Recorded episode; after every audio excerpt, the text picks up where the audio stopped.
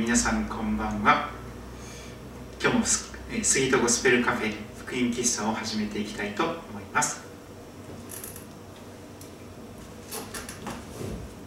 神様を褒めたたえる賛美という歌を歌っていきたいと思いますが最初に「君は愛されるため生まれた」イ・ミンソプさんという方が作詞作曲してくださいましたがこれを歌って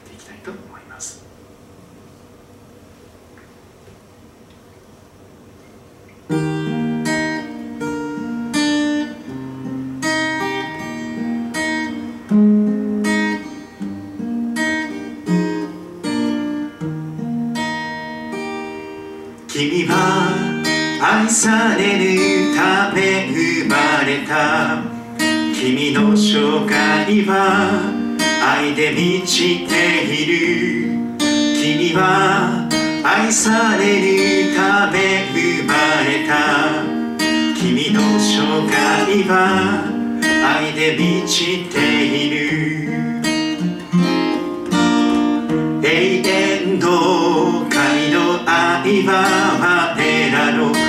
出会いの中で実を結ぶ君の存在が私にはどれほど大きな喜びでしょう。君は愛されるため生まれた。今もその愛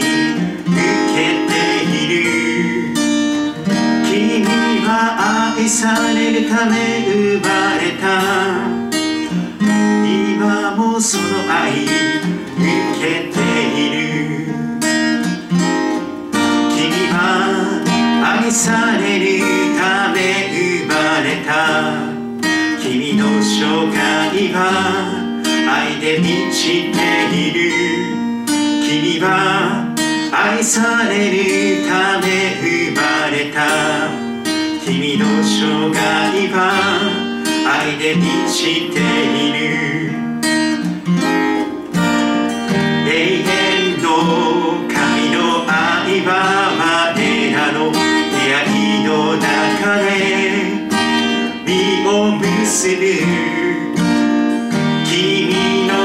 存在が私にはどれほど大きな喜びでしょう君は愛されるため生まれた。今もその愛受けている君は愛されるため生まれた。今もその愛受けている君は愛されるため生まれた今もその愛受けている君は愛されるため生まれた。今もその愛。その愛。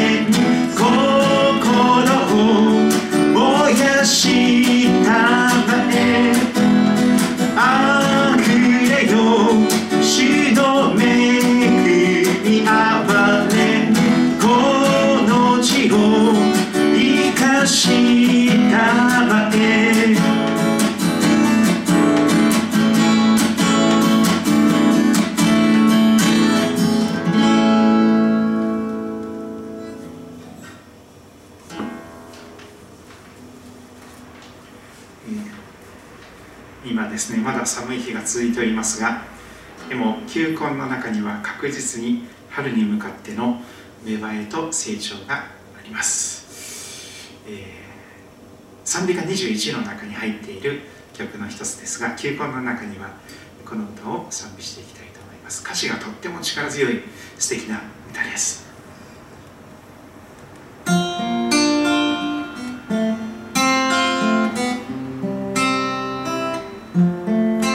球根の中には花が秘められさなぎの中から命羽ばたく寒い冬の中春は目覚める。その日その時をただ神が知る。沈黙はやがてに変えられ深い闇の中夜明け近づく過ぎ去った時が未来を開くその日その時をただ神が知る命の終わりは命の始め恐れは信仰に死は復活に次に変えられる永遠の朝その日その時をただ神が知る。その日その時をただ神が知る。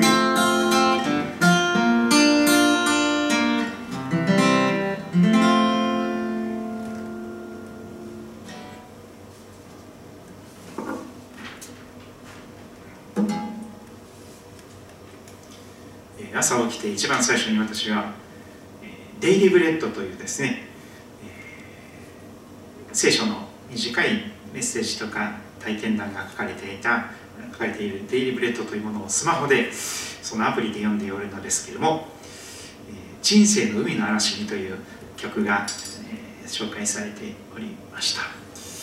人生の海の嵐に福音賛美歌では443番。これまでは聖歌の中にも入っておりましたがこの歌をぜひ歌って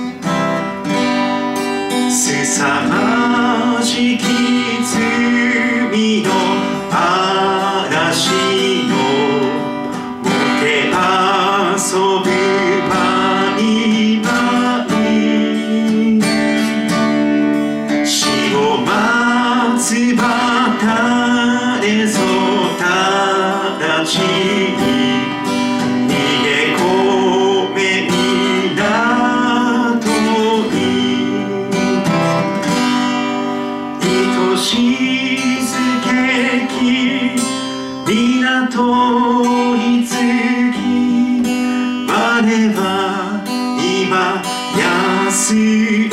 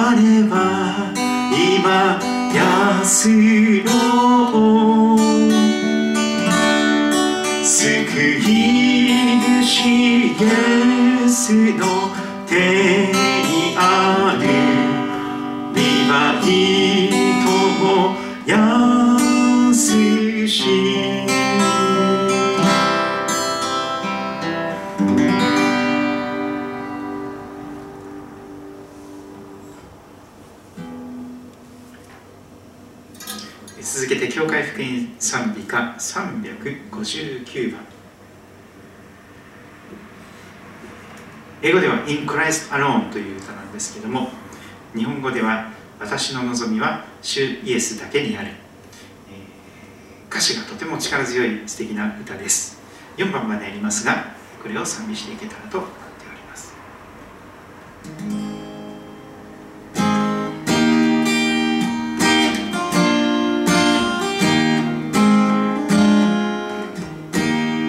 私の望みは示すだけにあるゆるがぬ礎こ誠の光よその高き愛ととこしえの平和誠の慰めすべてとすべよ。この世に来られた神の一人子は恵みと誠に満ちておられる主。十字架の苦しみにその身に追われて人救われた。闇よりさまよう世界を照らして輝く栄光イエスのよみがえり主イエスの勝利に死の棘おられて尊い血潮は私をあがなう恐れは消え去り罪は許された私の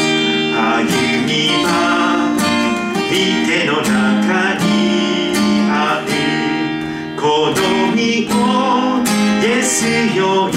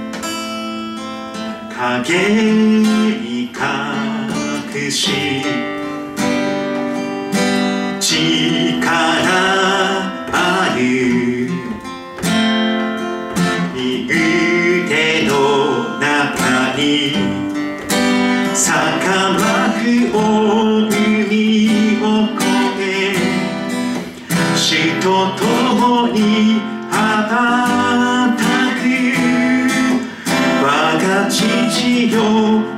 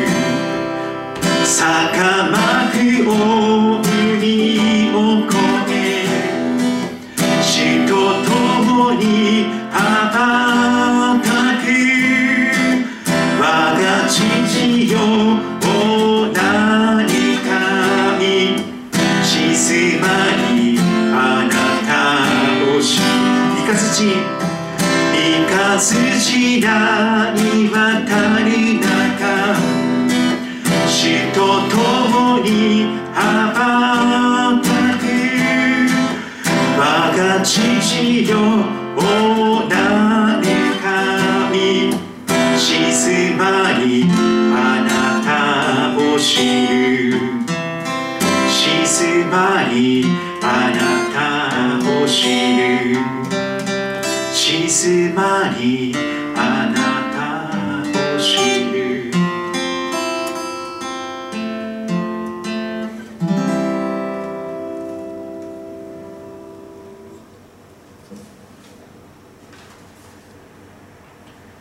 メッセージの前にもう一曲賛美を捧げましょう。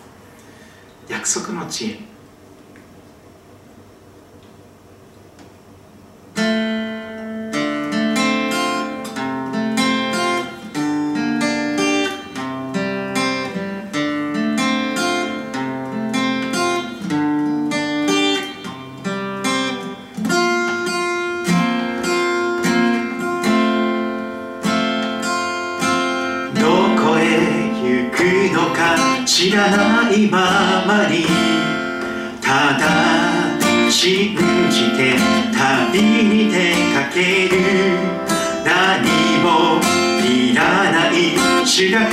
くださったたった一つの約束だけ。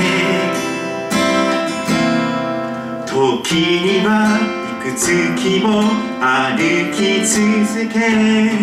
時には幾年も待ち続ける。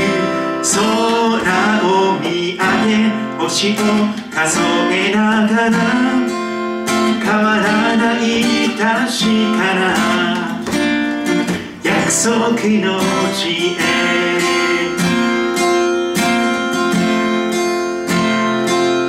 私はあなたを祝福するとすべてがあなたから始まると見えない足元。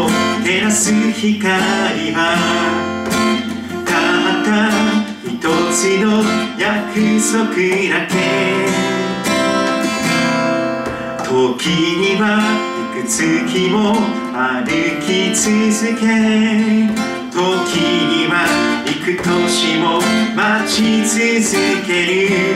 空を見上げ星を数えながら。変わらない確かな約束の知恵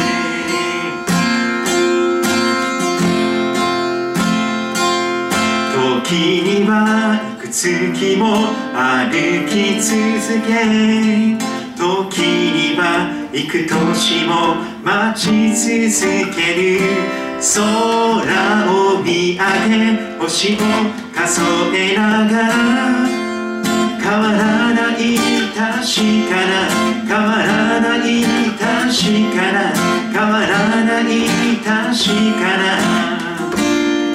約束の知恵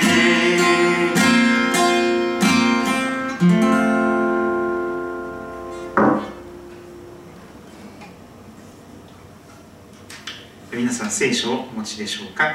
ゴスペルと言われている聖書のメッセージに一緒に耳を傾けていきたいと思っております。短くお祈りしましょう。天にいます私たちの父なる神様。あなたはすべてのものの作り主であられます。私も愛するためにあなたが作ってくださいました。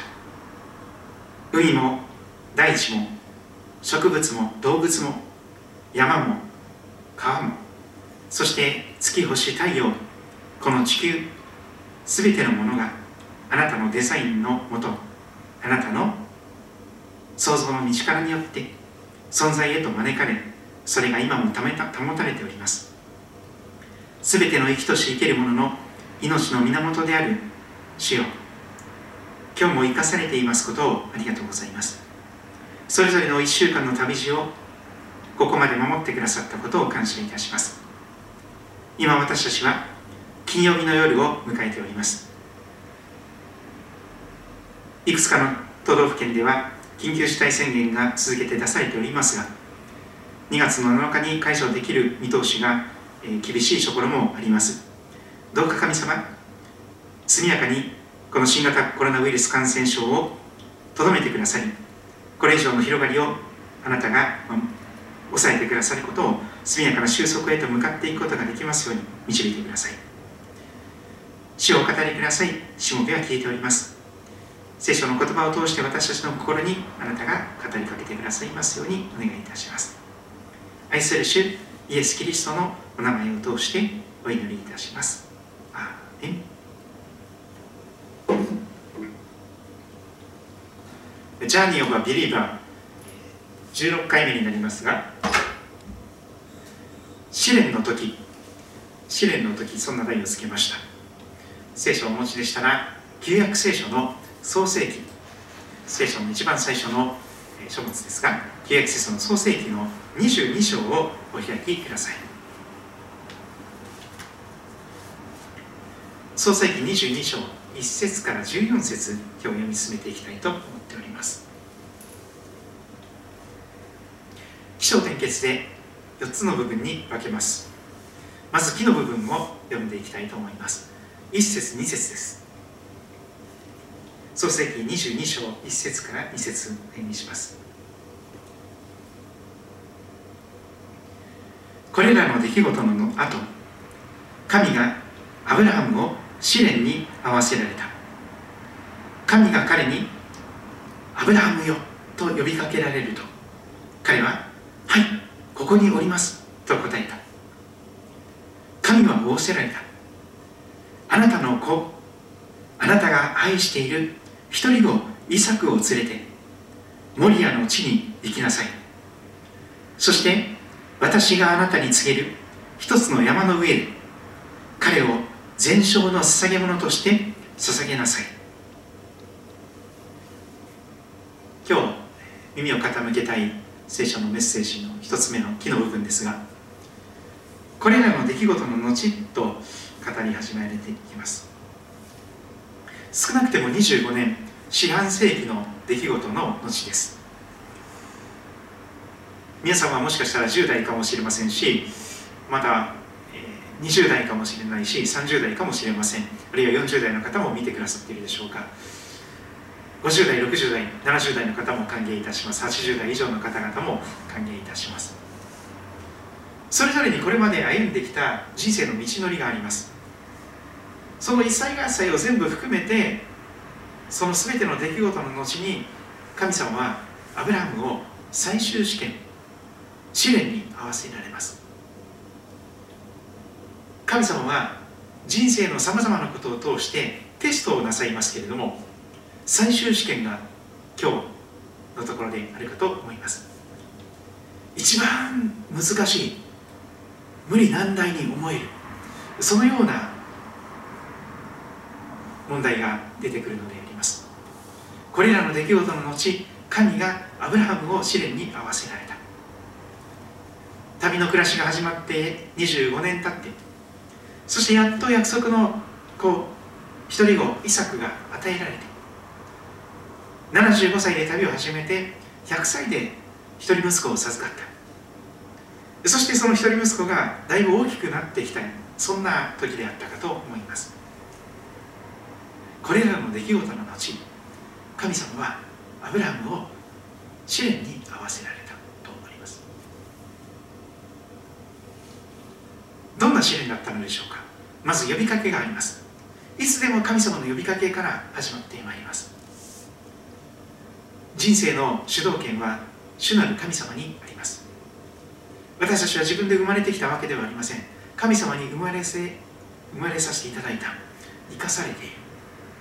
神様が私たちの命を始めてくださり神様が私たちのこの人生の旅を始めてくださり神様の招きがなければ何も始まりません。神が彼にアブラハムよと呼びかけられるとそうです。聖書の神様は名前で私たちを呼んでくださる。名前で呼びかけてくださる。そういう方です。アブラハムよとこの時も親しく呼びかけがありました。彼ははいここにおりますと。答えます。長い間の信仰生活の中でずっと共に歩んできた。その神様と共に歩んできた中で本当に、えー、親しい関係にあります。はいここにおりますとすぐにアブラハムは神様に申し上げております。ところがその後の2節をご覧ください。神は仰せられます。アブラハムよあなたの子あなたが愛している一人子イサク。あなたの子。しかもあなたが愛している一人子のイサク。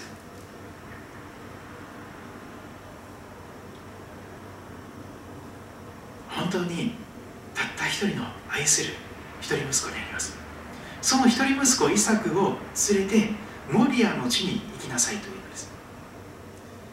現在のエルサレムそして今はイスラム教のあのドームとかが立っているような、えー、やがてそこで主イエス・キリストが十字架に貼り付けにされて殺されていったその場所だと言われます。カルバリとかゴルゴラと言われるそのようなモリアの地に行きなさいというのです。そして私があなたに告げる一つの山の上で山の上に登って彼をあなたの子をあなた愛している一人をイサクを全焼の捧げ物として捧げなさいと神様は命じた命じられたわけです。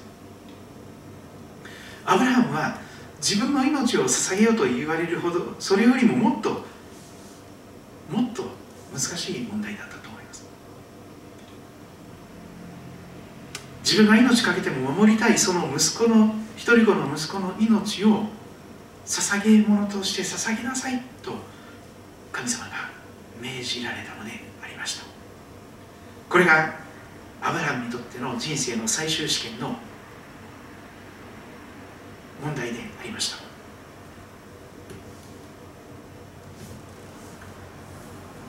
さあその神様の命令にアブラハムはどのように答えていったのでしょうか。章の部分見てまいりましょう。3節から6節。続けてお読みいたします。翌朝早くアブラハムはロバに蔵をつけ2人の若い者と一緒に息子イサクを連れて行った。アブラハムは全焼の捧げ物のための焚き木を割った。こうして彼は神がお告げになった場所へ向かっていった。3日目にアブラハムが目を上げると遠くの方にその場所が見えた。それでアブラハムは若い者たちにお前たちはロバと一緒にここに残っていなさい。私と息子はあそこに行き礼拝をしてお前たちのところに戻ってくると言った。アブラハムは全焼の捧げ物のための焚き木を取りそれを息子イサクに背負わせ火と刃物を手に取った。二人は一緒に進んでいった。この時信仰的にも成熟していた。信仰的にも成人していた。成長していたアブラハムさんは即座に翌朝早く神様の命令に聞き従おうといたします。翌朝早くアブラハムがロバをロバに蔵をつけ2人の若い者と一緒に息子イサクを連れて出発します。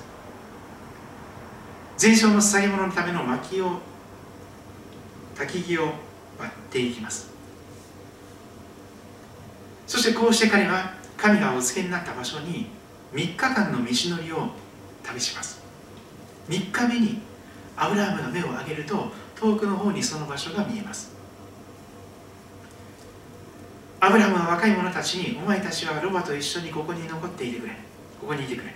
私と息子だけがあそこに行って礼拝をしてお前たちのところに帰ってくると。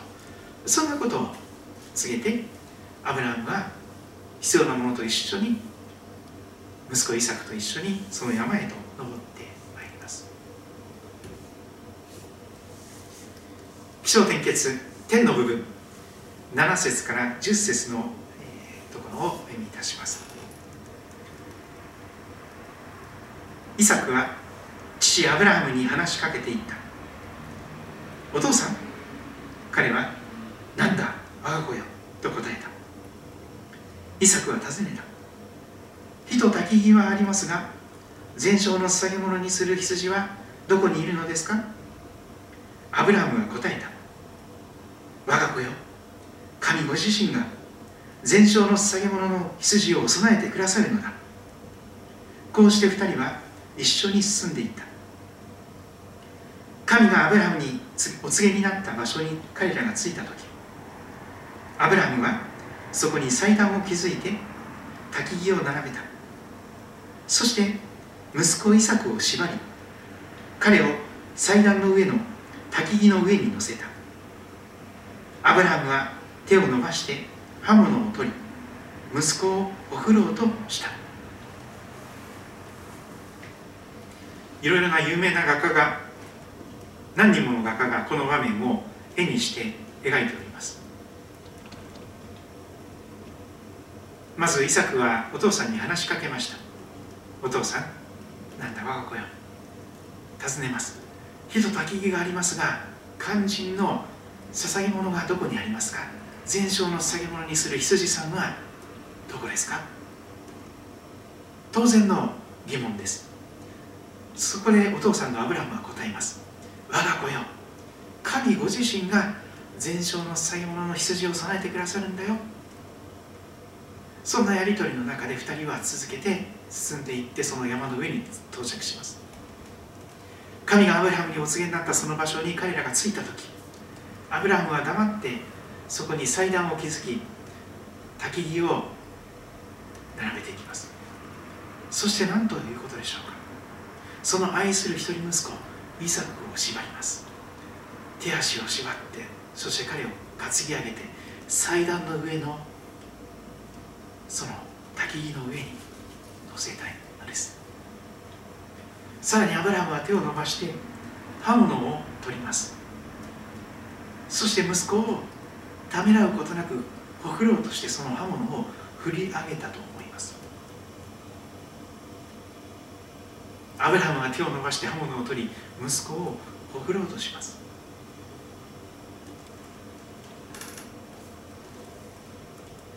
結論の部分11節から14節のところを続けて見てまいりましょう。その時その時主の使いが天から彼に呼びかけられた。アブラハムアブラハム彼は答えたはいここにおります見つかりは言われた。その子に手を下してはならない。その子に何もしてはならない。今私はあなたが神を恐れていることがよく分かった。あなたは自分の子自分の一人子さえ惜しむことがなかった。アブラハムが目を上げてみると見よ一匹のお羊が角を藪に引っ掛けていた。アブラハムは行ってそのお羊を取りそれを自分の息子の代わりに全焼の捧げ物として捧げた。アブラハムはその場所の名をアドナイ・イルエと呼んだ。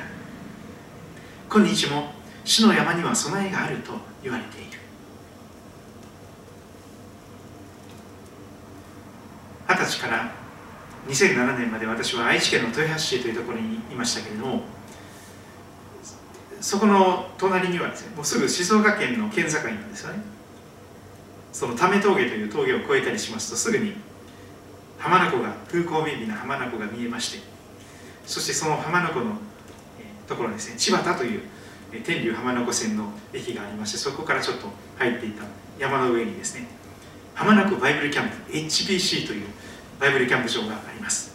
松原湖と並んで海の浜名湖と言われるキャンプ場です。今のキャンプ場の剣道式にも行きましたけれどもそれ以来一度も行ってないんですけどもまた機会があれば行かせていただけたらなと思いますけどもその昔のチャペルの時代ですね。私が大学生の時にもう夏に春に何度も何度も足を運んで、えー、最初はギターのお兄ちゃんをやったりとかですね。そのうちにグランドワーカーいろいろ、え、下働きというかの縁の下の力をしていろんなものをプログラムを裏で、え、準備をして進めていく係をしたりとかですね。ある時にはキッチンワーカーで、えー、まあ検査をしてですねちゃんと衛生的な検査もしてでちゃんとそして、え台所に立ったりまた配膳をしたり、え食材を運んだりいろんなこともいたしました、まあ、カウンセラーもさせていただいたりしましたけど、えー、中高生キャンプに主に奉仕をさせていただきましたが時に小学生キャンプで奉仕をさせていただきました。そのキャンプ場のところに確か2階の階段に階段上がって2階に上がるとですねその上がったところに掲げられていたかと思いますがこの言葉「主の山には備えがある」というこのこの創世記の22章の14節の言葉がその HBC 浜中バイブルキャンプの旧チャペルの中にその御言葉がその聖書の言葉が掲げられておりました。それを見ながら大学生活をしまたさまざまな形で信仰が養われていきました。旧東海ブロックと言われておりましたが東海地域静岡愛知その辺の教会がですね本当に力を合わせてキャンプ場を整備したり運営しておりました。本当に一つの教会では成し得ないみんなで人育てをするというような形の中でみんなで汗を流したりみんなで同じ聖書の言葉を聞いたりみんなで食事をしたりそしていろいろ語り合ったりそんな中でこの主の山には備えがあるという言葉がいつも響いていたように思います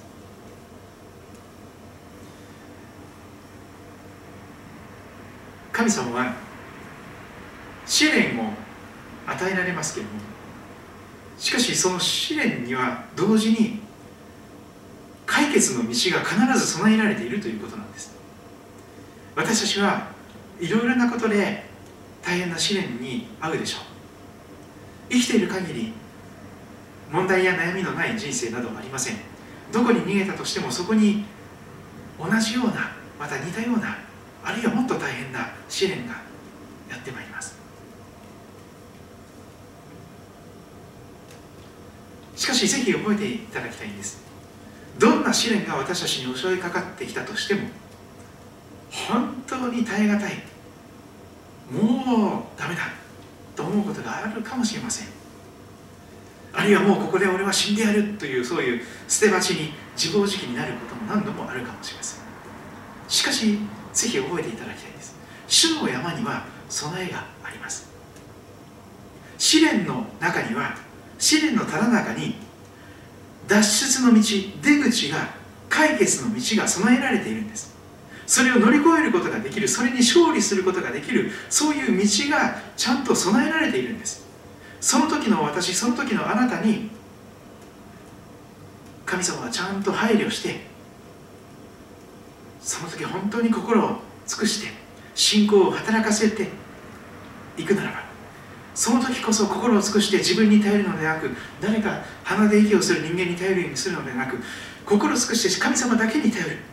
神様本当に助けてください。よろしくお願いします。どうか神様助けてくださいと心を尽くして主により頼む。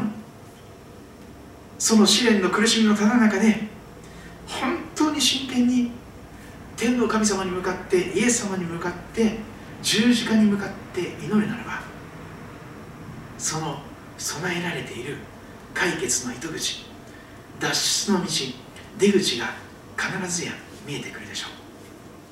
そしてそれは信仰を持って一歩進んでいく。信仰を持って進み続ける前に従い続ける。その延長線上で主の山には備えがあるということを体験することができるということですよね。結局信仰がなければ何も始まらないんです。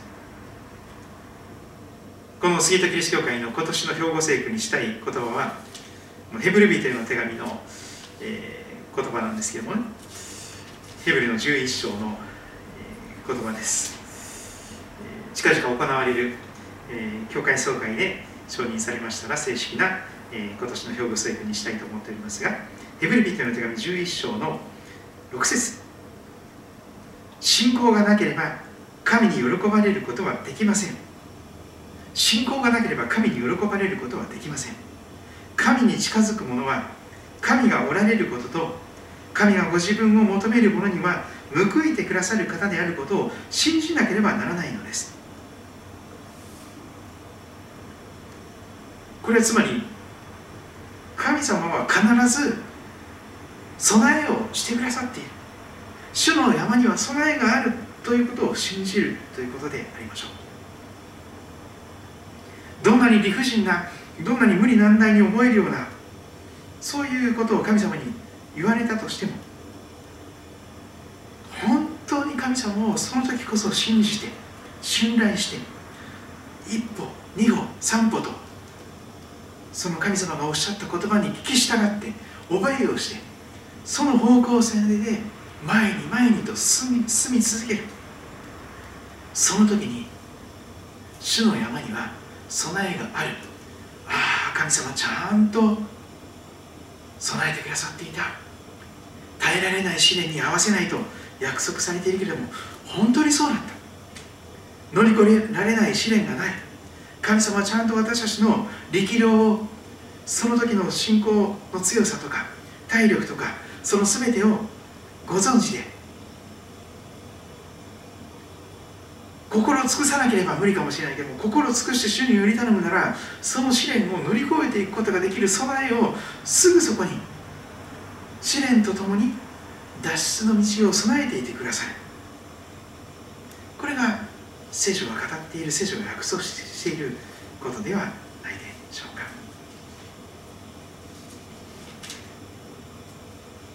私たちはさまざまな形で人生の荒波の中で人生の嵐の中で右往左往すると思います。そしてどうしようどうしようと不安や恐れの中でもうダメだと何度も諦めることがもう自分の力に頼れない。もう自分の知恵に頼れない。自分の無力さに気づく。その時がチャンスです。その時に傲慢にならずに心を尽くして主に主なる神様に助けを求めるのです。心を尽くして主により頼め。自分の悟りに頼るなあなたの行くところどこにおいても主を認めよう。そうすれば主があなたの道をまっすぐにされる。そんな約束の言葉も聖書にあります。結論を見てまいりましょう。アブラハムさんの神様はアブラハムさんが信じていた神様は一人子を与えられる神様です。天の父なる神様なんですけどもその天の父なる神様は愛する一人息子を私たちのためにあなたのために罪人のために与えてくださるそういう神様です。それがクリスマスでありそれが十字架です。それがキリストであります。神は実にその一人を愛するたった一人の大切な大切な大事な大事な一人をお与えになったほどにようあなたを愛された。それは御子その神の一人子イエス・キリストを信じる者が一人として滅びることなく永遠の命を持つためであると聖書ははっきりと語ります。ヨハネ福音書3章16節の言葉です。神様は実にその愛するたった一人の一人息子であるイエス・キリストを与えられたのです。それがクリスマスであり十字架へと向かって十字架で死ぬためにこの世に与えられた。一人子であります。死なる神様にとってたった一人の大切な大切な一人息子イエス・キリスト。神様は天のお父様はその一人息子を与えられる方であります。それほどに罪人を愛しておられます。あなたをそれほどに愛しておられます。どうしても地獄に行ってほしくない。どうし何とかして天国に入れたい。何とかしてあなたの罪を全部清めて。罪の許し体のよみがえりとこしえの命をあなたに与えたい。プレゼントとして。そのために世界で最高のクリスマスプレゼントとしてイエス・キリストという神の一人子があなたに捧げられたのです。それがクリスマスです。クリスマスにお生まれくださった神の一人子イエス様はやがて十字架へと向かっていかれました。そして何も悪いことをなさりませんでしたがあなたの罪の身代わりにあなたの罪が許されるために身代わりとなってあなたが受けなければならない悪い報いを全部十字架の上で引き受けてくださった。それが十字架の意味です。一人を与えられる神様は信仰を試すためにあなたにも試練を与えられるでしょう。しかし試練とともに主の山には備えがあります。試練のただ中に神様が備えてくださっている。脱出の道乗り越えていく道勝利への道が備えられています。その時にこそ鼻で息をする人間を頼りにせずに自分自身や他の頼りになりそうな人を頼りにせずにただ天皇神様だけにただイエス様だけに助けてくださいと泣き叫び心を少し主により頼むならば信仰によってそのテストを見事に合格していくことができる。信仰によってその試練を見事に乗り越えて勝利していくことができる。負け犬ではなくて勝利者。アンダードッグではなくて本当にビクトリーを手にすることができる。そういう勝利者へと主が高めて引き上げてくださる。そのことが結論であります。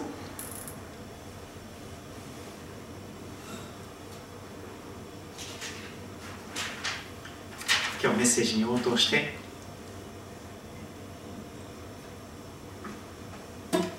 父の涙ですね。この歌を賛美していけたらと思います。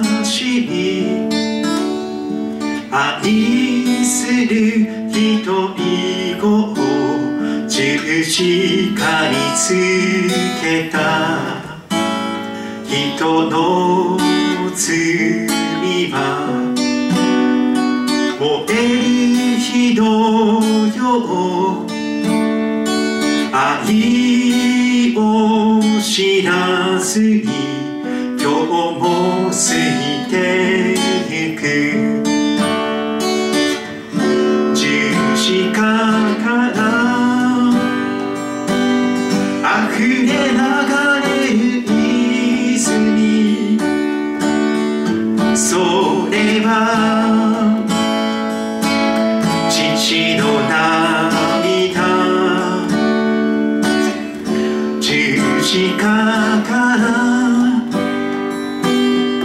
溢れ流れる泉。それはイエスの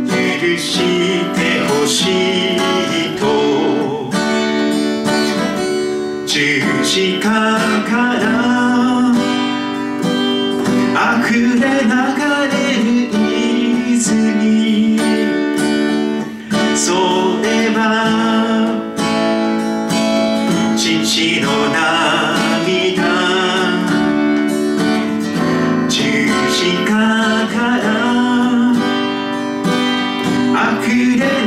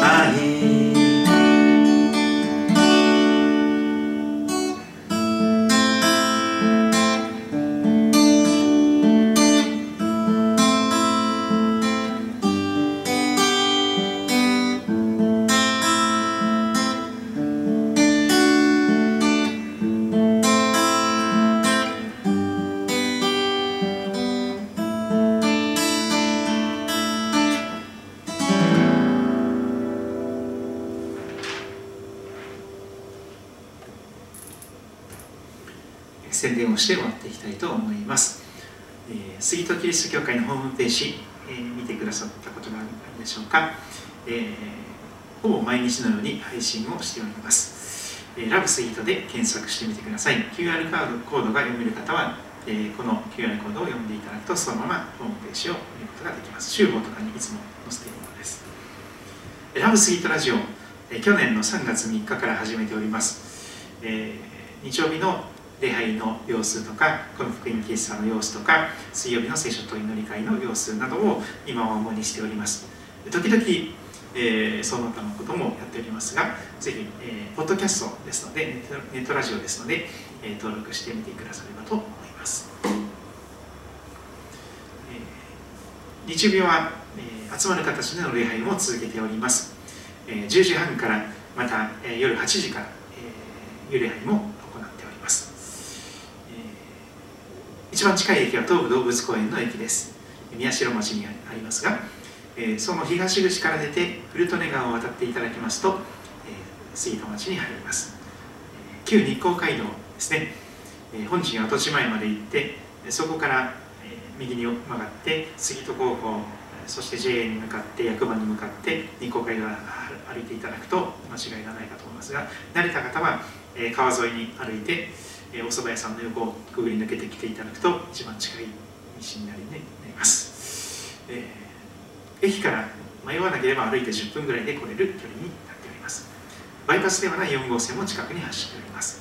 杉戸町宮代町近辺の方、えー春日部とか幸手とか白岡とか久喜とか、えーそういう近辺の方々ぜひ遊びに来ていただけたらと思っております。以上で福音喫茶を終わっていきたいと思いますが、えー週末から新しい週に向けて、えー皆様の上にあなたの上に神様の守りと祝福と導きが豊かにありますようにとお祈りいたします、え今日も見てくださりお聞きくださってありがとうございました。それではまたお会いしましょう。God bless you